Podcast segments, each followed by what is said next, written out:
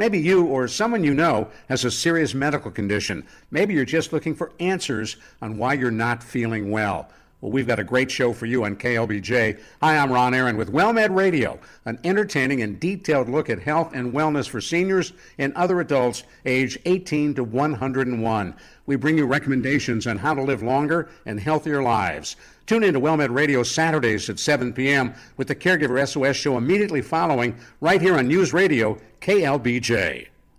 They're live, local, and talking about the stories that matter to you. Share your opinions with Mark and Melinda at 512 836 0590. Now, here are Mark and Melinda.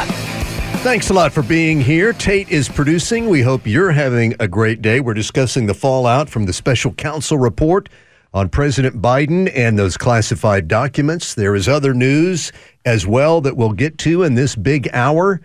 We go to David in Manor at 503. Hi, David. How are you? Doing good. How about y'all? We're great. Thank you. Welcome. I just find it funny that they wanted to talk about mm, Biden about cognitive mm, in, in, dis- dissonance, but when they talked about Trump cognitive and we're going all about the 25th Amendment, where's all the politicians calling for that for Biden? And because here's the thing if he is seen out to where he cannot mentally uh, stand trial, how is he mentally competent to run our country? Yeah, that's a big question. If you're going to use that as a reason of not to press charges on him, that has to be asked in terms of how do we leave him in power? How do we leave him in power to run this country? Mm-hmm. David, uh, and on your first question, I think uh, Republican House member Claudia Tenney of New York has sent a letter requesting that the 25th Amendment be invoked and that that process be started to remove Biden from office. I, that's the one that I saw. All right. Thank you, David. You have a good one. Have you seen any others, Melinda? No, I have not. Sorry, I was distracted as I'm seeing that apparently President Biden today is giving a new directive to attach to the proposed $95 billion supplemental assistance package, which the reports I'm saying seem to be easing some of the Democrats' minds on this military support for Israel's war. And it's a commitment to condition U.S. military aid for Israel and others by saying that um, if if anybody breaks, sorry, I just lost where I was seeing this. If they violate the international protections of civilians, then they have we have the authority to swiftly cut them off from the military aid. So they can say we're going to pass this here and then they can go on and say we're cutting off aid to Israel because they'll say that they're breaking the international protections of civilians. All right. 512-836-0590. You can weigh in with your thoughts, call or text us. Billy is in San Marcos at 506. Hi Billy, how are you? Pretty good. Thank you for uh, taking the call. Yes, sir. Um, Welcome, Billy. Thank you. Yeah, uh, ever since the Reagan administration um, every administration has had classified docs that were returned. The difference between all of these, including Mike Pence, is that Trump has refused to uh, return the docs on multiple times and even directed his staff to hide them. That's the difference between all these from Mike Pence or Biden or Reagan or any of these guys, senators, congressmen. It's one thing to accidentally find it or whatever and then return it. It's another to refuse on multiple occasions. Now, uh, are you forgetting another key point in all of that, Billy? What's what is that? Mark? That the president has the ability to declassify documents, and that's oh, Trump's oh, explanation. That that's that's false. That is false. No, that's demonstrably correct. That's always been the law, Billy. Thank you for the call. And that's at the heart of Trump's defense. Only the president can declassify documents. 512 836 0590. Biden couldn't. Pence couldn't. Only the president can. Uh, all right, we have other big news rolling out as well. This is a Fox News digital update, and it says that the Biden administration has confirmed that the federal government was asking U.S. banks and other financial institutions in the days after January 6, 2021, to start scanning their customers' bank transactions uh, using certain search terms and keywords as a part of the search at the direction of the U.S. Treasury Department. Yeah, we have told you about this story before when it was first when it was first discovered, where there were some notes saying, okay, you need to start searching ter- terms like MAGA, Trump, um, Bible, guns, things like that. Well, the Biden administration has now confirmed, yeah, we told them to do that. They, they needed to start uh, surveilling private financial transactions to look for these words. This to me, we hear one of the biggest campaign lines from the Biden administration is you can't allow Trump back in. He is a threat to your individual freedoms, he's a threat to democracy. Here we have the Biden administration saying, oh, yeah, sure, we had no problem surveilling your private financial transactions just looking for something. We had no reason to do it, but we were just going to throw that out there anyway and do that. This is the same administration that said that they had no problem. Uh, meeting with the people that had the ability to strike down anything you put on Facebook or on Twitter at the time. They wanted them to have it removed, and they did who's the bigger threat? Because they've actually done it. It, it hasn't even been just, i am going to threaten you to do it. Mm-hmm. They have actually done it. Uh, they were also asking banks and financial institutions scan your customers' uh, transaction codes.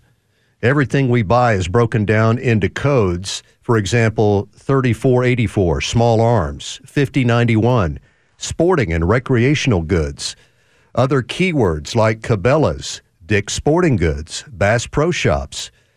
They also were asking financial institutions scan for extremism indicators, which could be the purchase of books, including religious texts like the Bible, and subscriptions to certain media containing extremist views. Okay, think of that. Ex- scan for extremism like the Bible. Yes our own government. And then you go and look at some of the things that the Department of Justice has done as far as any of the pro life individuals, how they have treated them in comparison to uh, those that have done damages to churches. Not the same mm-hmm. there. Not the same there at all. This yeah. is so disturbing. And how broad? Oh, just just go ahead and look for anybody that's shopping at Bass Pro Shop. We think that they they may be a danger, so we've got to check them out.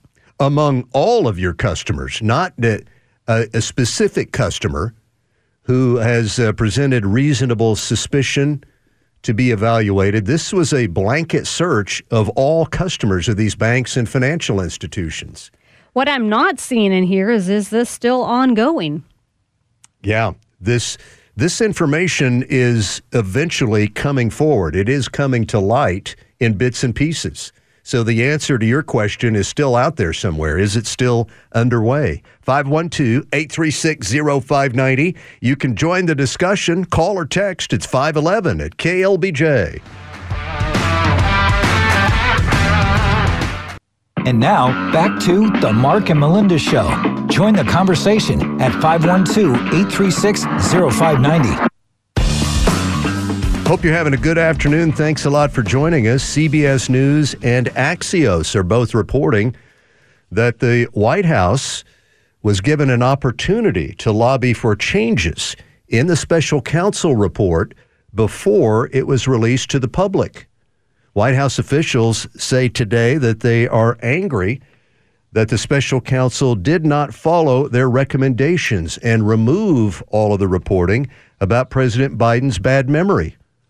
And uh, in a lot of these articles, they're disparaging special counsel Hur's team for not following that advice. Uh, they're arguing that there there's no point in putting that information into the final report. I'm still trying to figure out why the special report went to the White House before, and it went there before it went to, to Congress that got a copy after the White House put a check mark by it or Yes. said we're not going to redact anything and then decided to write this letter. I'm just not sure why the White House got a copy at all. Why did they get a chance to have a heads up? Here's what's in it.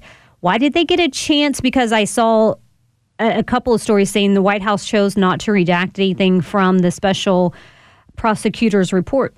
Why would they have an opportunity to do that? Uh, I would imagine that the Austin Police Department does not give criminal suspects an opportunity to review their charging documents or indictments ahead of time and recommend changes. Uh, and that's that's what happened here. Essentially, you have the uh, focus of a criminal investigation being provided an early look at the final report and an opportunity to lobby for changes. It doesn't. It just does not make sense. Um, uh, yesterday, I was willing to applaud them for not making any redactions, but then I'm thinking, why would you? One, that would backfire big time too. But why are you getting the opportunity to do so? It should have been filed with the DOJ, who is who the special prosecutor was answering Yes. to, and then filed with Congress. Period. Done. No one else needed to see that, and, and except for us, the the American people. What was found, Yes, complete independence by the Department of Justice.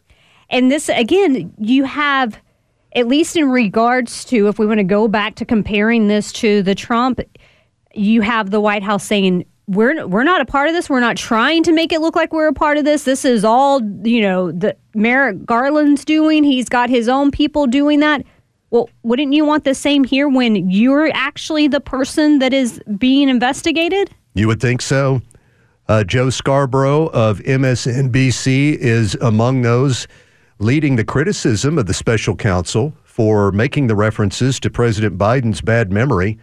Here is uh, what Scarborough said this morning on MSNBC's Morning Joe program. Hur's Well, description. a, a- I- I- a neurologist and a lawyer.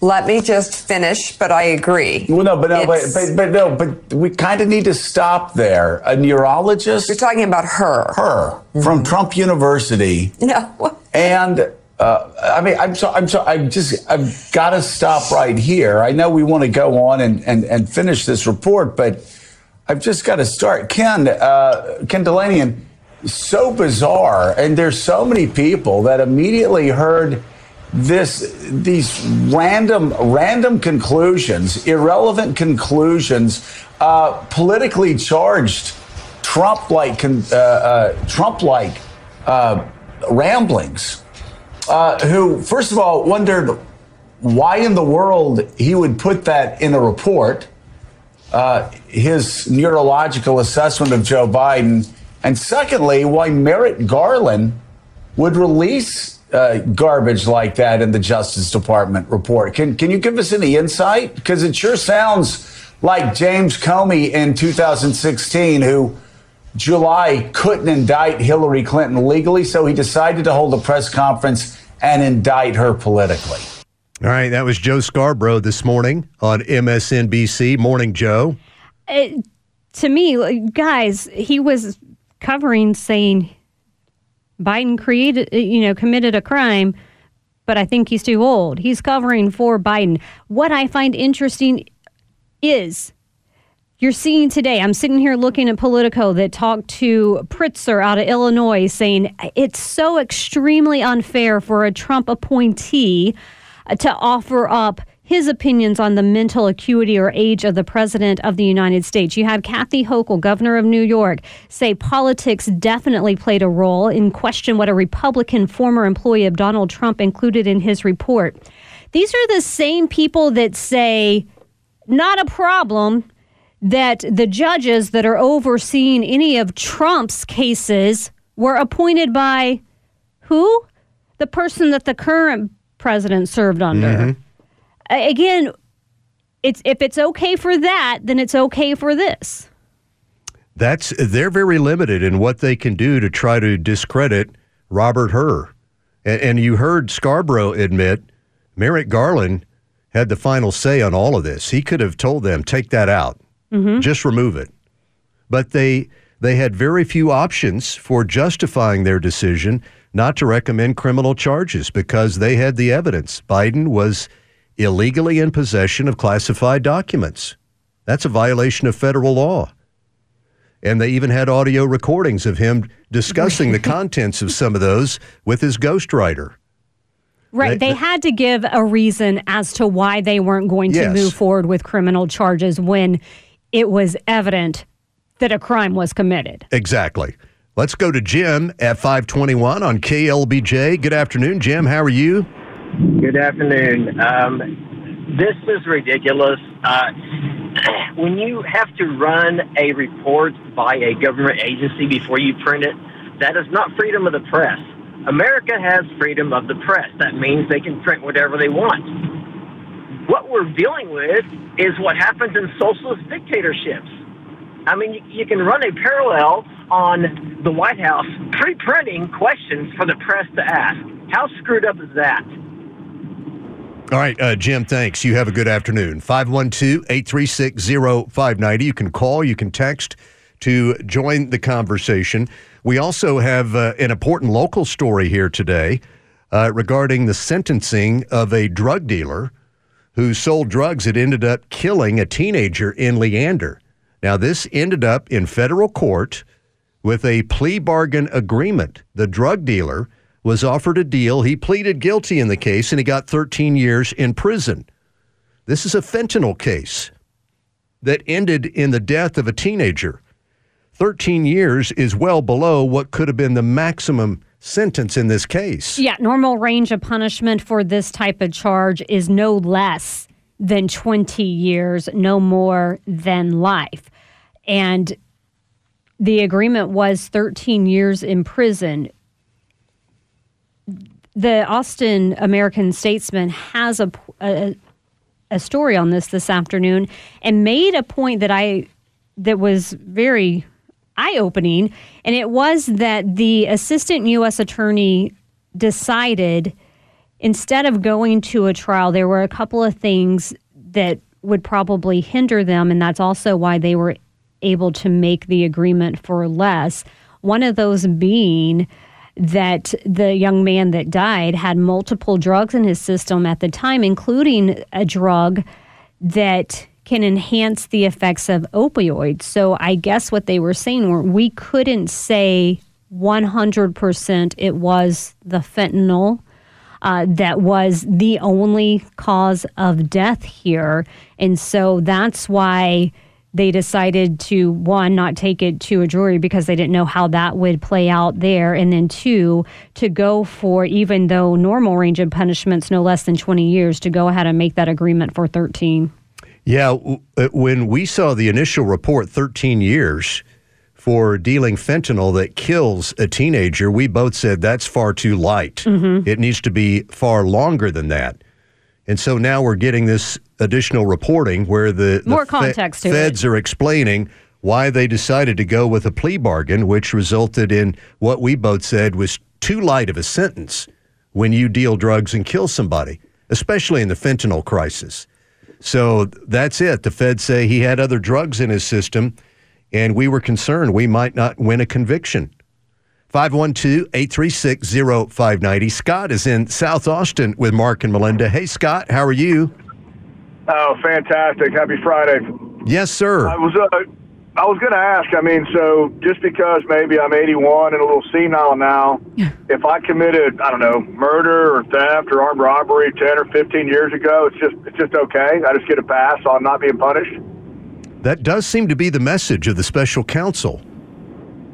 Yeah, it seems pretty pretty straight on being the message, and uh, that's just not the rule of law. You don't go unpunished. It doesn't matter how old you are. I mean, how many mobsters have we put in jail that are in their 70s and 80s? It just took that long to catch them. Yeah, that I mean, that's a good. Basically a mobster himself. All they do is graft and you know it's nepotism and graft.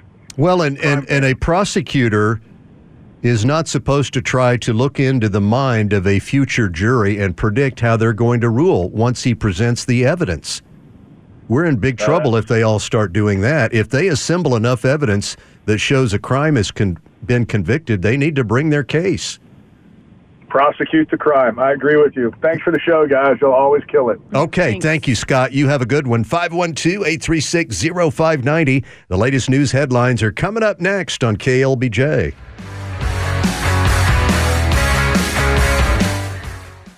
And now back to the Mark and Melinda Show. Join the station at 512 836 0590. The superintendent of the Houston Public School System says that he may start suspending students who've been walking out and protesting the new cell phone policy at Madison High School. We've discussed this with you a couple of times on Mark and Melinda. ABC 13 says hundreds of students are now taking part in protests over that policy that requires every student to hand in their cell phone to school officials at the beginning of the day, and then they don't get them back until the last period is over. I I was reading some of the students react to this. One of the students, an honor student, said they had a friend whose mom ended up in the hospital and they were just calling her, calling her, but since the school has her phone, she they couldn't get in touch with her until after the fact. They they didn't bother calling the school. Yeah, the front office that still was has the a phone. only way to get in touch with her. Uh, a little dramatics there going on. Um, listen, I know people are tied to their phones, and that's more the issue for these kids than any safety or no one's going to be able to to get around with me. It is probably a huge anxiety about being separated from that phone that they're feeling. You you put in your list of demands. The school said no. This is what we believe is the best policy for everyone in the school. This is what we're going to do. You've had a couple of days of walking out. It's time to just adhere to the policy. Remember, the principal said uh, that the phones have been at the heart of a lot of fights at the school. And that's why we're adopting this policy. We have to restore order at Madison High School. There have been way too many fights. The phones are a key factor, so everybody's going to hand in their phone at the beginning of the day.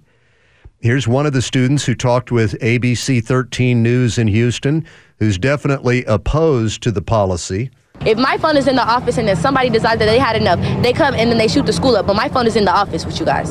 So I can't contact my mother. I cannot get home. I cannot see who's going to take me home. Did you follow that? Yes, she's saying, You have my phone. Someone comes and shoots it up. I have no way to, to call my mom. Yes. Uh, Jessica Santa Maria is another one of the protesters speaking to ABC 13. 7 a.m. we walk in, they're immediately telling us to put our phones up. They're not saying good morning or nothing. Why do we want to be introduced with that? Yeah, not even saying good morning. They are so rude. Uh, and she says uh, none of this makes her feel safe anymore. I don't even feel safe. I really do want to have a good education. I'm, I'm a senior. I'm ready to go. I'm ready to go. And they're just making this really hard for us. She is not safe unless she has her phone with her. that sadly is is a mindset again it, they are tied to it i think this has more to do with anxiety of separation from that phone than it does about if they really feel safe or whether there really is an issue with being able to contact or have someone contact them if there's an emergency hmm Should the uh, superintendent say starting Monday, anybody who engages in these protests is suspended? He talked about it last night at the school board meeting. I mean, it was Yeah. Uh, right there in public. He said, I'm considering it. Well, and they've been doing it for a week. It started actually a week ago Friday. Yes. And then it has been going on all of this week as well. That gave them ample time to show where they stood and and he allowed for them to protest and walk out enough is enough. Yes. You should. Yeah, because the, the reporting by ABC 13 says hundreds are now doing it. And so it is harming the learning environment. They're losing learning time. Mm-hmm.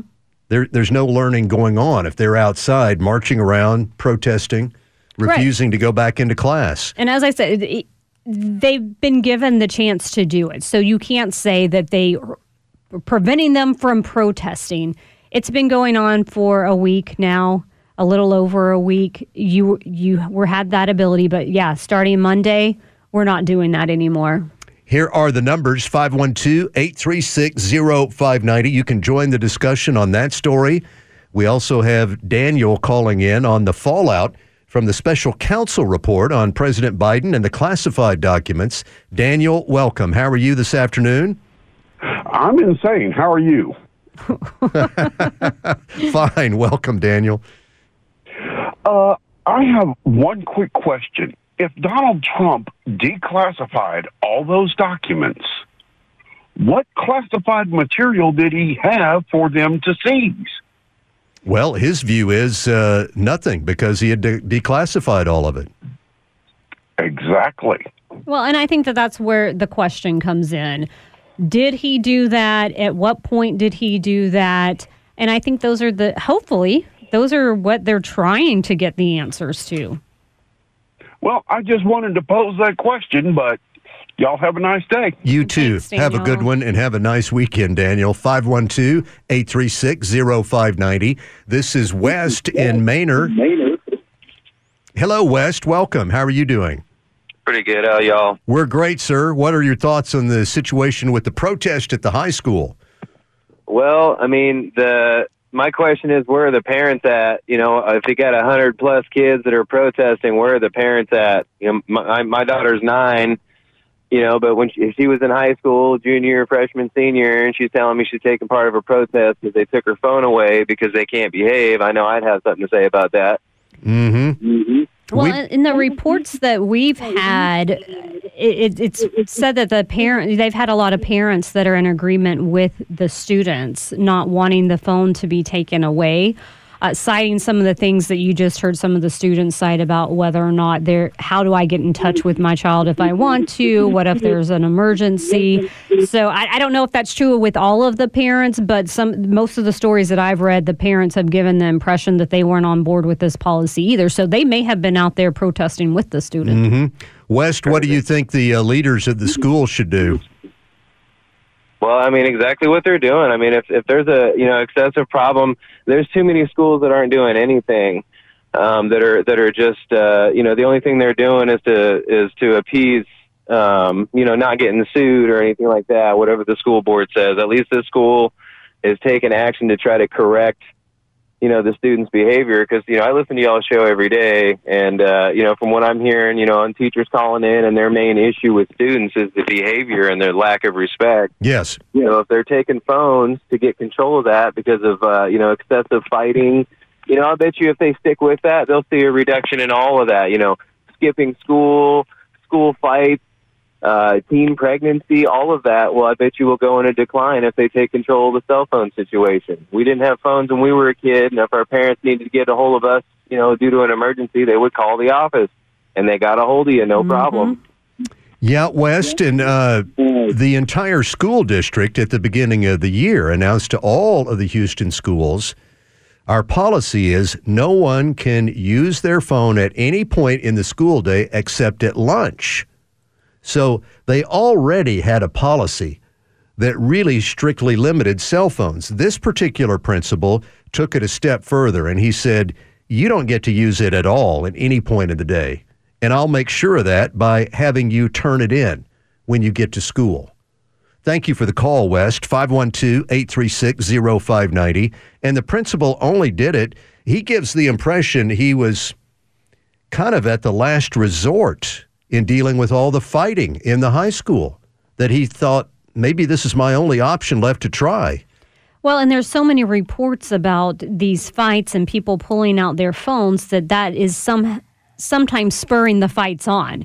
You know, they have this big Yes. plan, and you, we're going to do it here, so everybody has the opportunity to pull out their phones, and they they've had a lot of big fights going on at Madison High School, and I'm sure that they were at their wits' end and said, "We are going to try anything and everything," and this is part of it. Maybe if we take away the ability to film these fights, Mhm. it'll start bringing the fights down. Exactly. Clark is on Mopac with Mark and Melinda. Hello, Clark. How are you? Hey, how you doing? Been a long time since I called in, but I do listen every day. Thank you. Welcome. The issues that's going on at Madison High, as a parent of three, and all my kids have cell phones. You know, they're all they're all now pretty much out of the house. But the parent buys a cell phone. You can't get a cell phone until you're 18 years old and pass credit, and you pay that. The parent pays a monthly plan. So I would tell my kids if they were out protesting, it's like, look, if you don't follow the school rules, guess what? That phone is mine. That plan is mine. I'll take the phone away, turn it off, and then when you're old enough to buy one, you can do whatever you want with it. Mm-hmm. Now I know most parents aren't going to do that because they want to keep the little snowflakes happy, but that's that's the solution to it. The parents have to step up. What What do you make of these parents who are telling ABC News in Houston that they want their child to have that phone all day? They don't like this policy. They're, they're scared to stand up to their children. They're scared to say no. Well, I oh, would say the parents that we've talked to when we've discussed the cell phone policy, whether or not it should be there, the parents that call in, they're they always say, "Well, no, because I want to be able to get in touch with my child if there is an emergency with all of the school shootings that have happened over the the past several years. I want to be able to do that. That's their reasoning for their child to still have that phone." You know, I, I, can see maybe a little bit of that logic, but let's be honest. By the time that school shoot, the school shootings are happening, there's not much that can be done. I mean, you have to hope that mm-hmm. the authorities get there. You know, if, if like the earlier caller, if your if your mom is sick or something's happened in the family, you call the school. They do it like they did when I went to school. They turn around, they call the classroom where you're at, and they get you to the office. And it doesn't take that long. No, you're uh, right. That, The majority of the time, these kids are sitting there in class on their phones, or or in between classes on their phones, and you know you're there to learn, not to be on your phone. That's that's just maybe I'm hardcore about it, but that's the way I feel about it. No, the teachers who call us agree with that last point completely. a lot of them have indicated to us on the show that they would prefer that their school take away the phones mm-hmm. somehow. Uh, Clark, thank you. Have a good weekend. 512 836 0590. Nathan is in Lago Vista. Hi, Nathan. How are you? Good. Good afternoon. How are you guys? Very well. Thank you. Welcome aboard, Good sir. deal. Good deal. Well, I've got a, uh, I've got a kind of a different perspective on it. I've got a, a kiddo that's in sixth grade, and, and we do have a phone for her, and we encourage her to take it to school with her, and and we don't have, you know, a couple callers ago said that, you know, back in the day when we were growing up, we would just call the office. Well, we didn't have all the school shootings. We didn't have all that stuff uh, going on that's going on nowadays in school. You know, you look at Uvalde, that's not too far away from where we're at, we are right now. Mm-hmm. You know, uh, I would like, you know, if, if something did happen like that, I would want my kids to have a phone because of the response in Uvalde. It was terrible. You know, what if, what if we're in a small town? You know, I live out in out in Lago Vista, and and we're a little small town, and and I think if if the kids did have phones and they were able to call their parents, that there would be a, a faster, uh, uh, a quicker time to get to that school and get that stuff taken care of instead of waiting two hours to go into the school. You know. So, are, uh, let's play that out a little bit. Uh, you get that call from your daughter, and you're saying you or other parents would then rush up to the school. Is that what you're saying? Hundred percent. And then, and then what? What would happen at? kids. What would happen at that point? What would the parents do? I mean, if, if it's me, I'm going into school. Even if you've got first, go. even if you've got first responders in there trying to still get a handle on the situation. Well, uh, uh, uh, well, I mean, if if there are people there doing that, but if you look at Uvalde, that didn't happen. You know, they waited and waited and waited and waited, and what was it, an hour or an hour and a half before they even got the guy? Yes. So it, it you know, I think if if there were, you know, and I'm playing devil's advocate a little bit, you know, I, and I think the phone should be, you know, turned off or put away or whatever during class. Um, but at the same time, I mean, they're using iPads and they're doing all these things that, that are that are put out by the school. What's the difference between having your phone? It's, it's so you can get a hold of somebody. You know, ultimately, those those are the kids are our responsibility whether they're at school or not. You know what I mean? If we have kids that do something that, that bring a bring a gun to school or whatever, that's our responsibility, and we're going to end up getting getting uh, getting in trouble because of it. So it, it, if it's our responsibility now, I think what what this high school should do is they should start holding the kids accountable for what they're doing. If you got to teach a kid a lesson to prove it to everybody else, but you can't, you're you're punishing everybody else based on you know a small percentage of kids that are acting up because they have their phone. The, the principal has given the impression that the fights are so numerous and the damaging bullying via the phone is occurring so frequently that they have to take the phones away from everyone. They have to use this blanket approach. What do you make of that argument? I I I just think there's there's other things that they can do, uh, and, and I don't know what. I'm not you know I'm not one of the school directors, and, and I'm not telling them what to do or not. But I think there's other things that they can do uh, to hold the kids responsible for it. All right. I mean, to, to, to punish everybody based on, you know, not everybody doing the same thing is, is, is not right. You know, and we see that all the time, and, it, and it's just not right. Nathan, thanks so much. Have a great weekend, sir. Take care. Okay, you too. We appreciate it. We will work in more of your comments, your calls, and your texts coming up just ahead. 512 836 0590.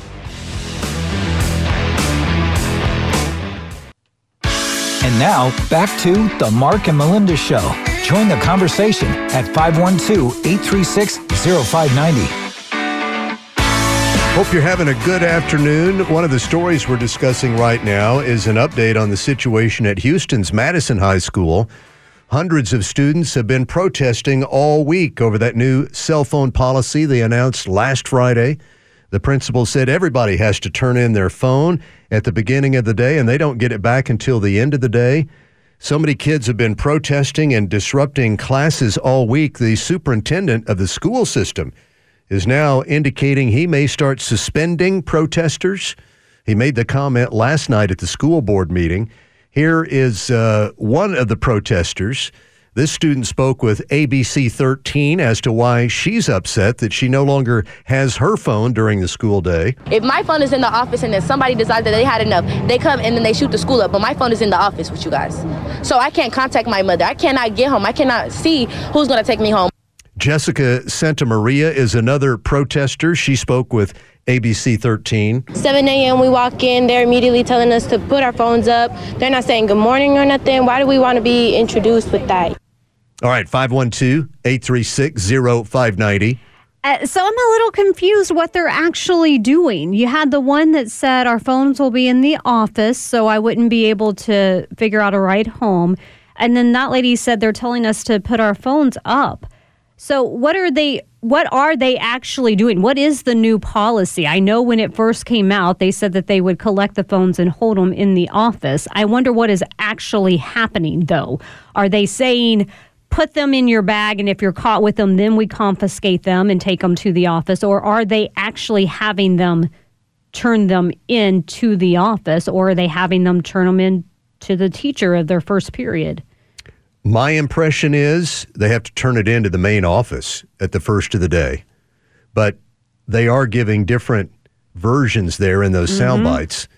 Uh, and that was the initial announcement from the principal. It has to be turned into the main office first thing in the morning. Yeah, I, I think he probably found out real quickly what a actual logistic nightmare that would be. Ro- Roger is in Round Rock with Mark and Melinda. Hey, Roger, how are you? Hey, good. How are you guys doing? We're doing great. Welcome. Okay. Well, let me tell you, I've been married to a school teacher for a number of years who takes the school that takes the phones away from the kids as soon as they come in, and she hasn't had issues once they get through that initial addiction. But I, I find so many of these kids that you just had on and that were protesting. The number one priority for them doesn't seem to be school; it seems to be phone and where that phone is and what I'm doing with it. Mm-hmm. And, and that's the that's the cycle that needs to be broken. But the worst part of it is these parents that buy into that, and if their if their number one concern when they take their kid to school in the morning is make sure you got your phone in case you're going to get shot up today, they they need to go to a different school or they just need to get get a different mindset because I agree Uvalde was horrible, but but that is so rare. That is that kind of thing is just not an everyday occurrence here, and it's just the phones have just become everything to the kids and maybe the parents too. I don't know. Roger, that's a, an interesting point. Remember, the principal said the high school had become so violent and chaotic. Yes. He had to resort to this. So the kids should be talking about, you know, on the one hand, I am glad I can walk down the hall without being uh, attacked or seeing a fight, et cetera, et cetera. Yeah, you you watch you watch some of these high schools and the kids, uh, both boys and girls, they'll get in fights and instead of trying to help each other, they'll just start filming. Right, that becomes the big thing, and uh, And I think that that was a big reason for this policy. I would like to know the, the parents that are against this cell phone policy, yeah, what their Yeah, thoughts think- are on all the fighting that is going on. Yeah, it's it's not just that though too. But when you say the parents, so you know, my wife will send notes home with the kids or emails home and and tell them about the challenges with phones and things, and the parents don't do anything to stop it. You know, they, you know, these kids put their earbuds in, and the, e- sometimes they'll even put the phones in the little buckets in the class, and they'll keep their earbuds in. Mm. They just can't can't get rid of it. Put their goodness. hoodies on, and uh, and away they go. You know, they just cannot cannot stop. Roger, So- thanks so much. You have a good weekend, sir. Hey, you too. All right, bye bye. a, a part of me can't blame the kids because you see at such an early age, like two, where they are handed some kind of device with the screen, whether Yes. it's the phone or the iPad to keep them occupied, that it is their security blanket. That's all they have known since the age of two. Yes. Uh, let's go to John, Lago Vista. Good afternoon. Welcome, John. How are you? How are you doing? Great, sir. Thank you. Awesome. Uh, So I've got a different perspective on this. So I've, I've raised two kids successfully. One's 20, one's 22. Um, both are healthy and uh, don't have any issues. However, I, I, I, I, I really caution on the limitation of, uh, of freedom and the phone and anybody dictating anything. If the parents want the kids to have a phone, that's fine.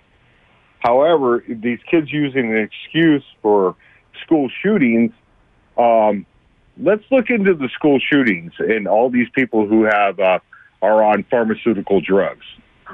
I mean, half these kids are doped up by their doctors, or you know, ADD, and you know, nobody wants anybody to be a male anymore, right? So they want to neuter them and dumb them down to the point where they're frustrated and angry. Um, I think I think the thing lies way beyond the phones. It, it, it's it's an issue that uh, needs to be addressed. I mean, so I grew up in the late seventies, eighties, going through school. We had a smoking section, but you couldn't chew gum at school. Get rid of the phone. no kids. Will- No kid. no- I mean, that's the truth. We had a smoking section in high school, but you couldn't chew gum. Thank, thank you, John. Have a good weekend. I get the point. Some of the policies are absolutely ridiculous. Yes. And, and he's is- right when it. Go ahead. I was gonna say, but this is actually one that is hindering learning, which is the reason the parents send this, their kids to school in the first place. Let's go to Josh on KLBJ. Hey, Josh, welcome. How are you? Doing well, sir. How are y'all? We're uh, mighty fine. Thank you, sir. What are your thoughts? So I'm a coach at a charter school here in in uh, the Austin area, Round Rock area, and uh, you know we we keep these kids uh, fairly fairly um, focused. You know, it see, seeing the lack of lack of phones in the classroom, the lack of phones once you enter the school is is huge, and and being able to um, communicate with one another in a, in a respectful way um, is really is really taken to the next level without the cell phone. How long have y'all Um, had it a policy where you are? the entire time. So that so Valor Public Education, they uh, they've been a public school in this area for I think about five years now. We have one in South Austin, one in Kyle, one in San Antonio, one in Leander, and then here in North Austin. And uh, it's it's been a policy the entire time. Once you enter the school, your phone goes in your backpack. If you're in upper school or if you're in lower school, you don't have a phone. Josh, uh, thank you, sir. Unfortunately, we're out of time, but uh, appreciate that call. And I'm going to guess they've been around for five years and none of the doomsday things have occurred. Right. But the kids are polite. They're And listening. learning. Yes, they're learning. What a concept. Mhm. Learning in a school. Imagine that. Have a great weekend, Melinda. too. Tate, super job. Thank you. Have a wonderful evening. The news is next. Maybe you or someone you know has a serious medical condition. Maybe you're just looking for answers on why you're not feeling well. Well, we've got a great show for you on KLBJ. Hi, I'm Ron Aaron with WellMed Radio, an entertaining and detailed look at health and wellness for seniors and other adults age 18 to 101. We bring you recommendations on how to live longer and healthier lives. Tune in to WellMed Radio Saturdays at 7 p.m. with the Caregiver SOS show immediately following, right here on News Radio KLBJ.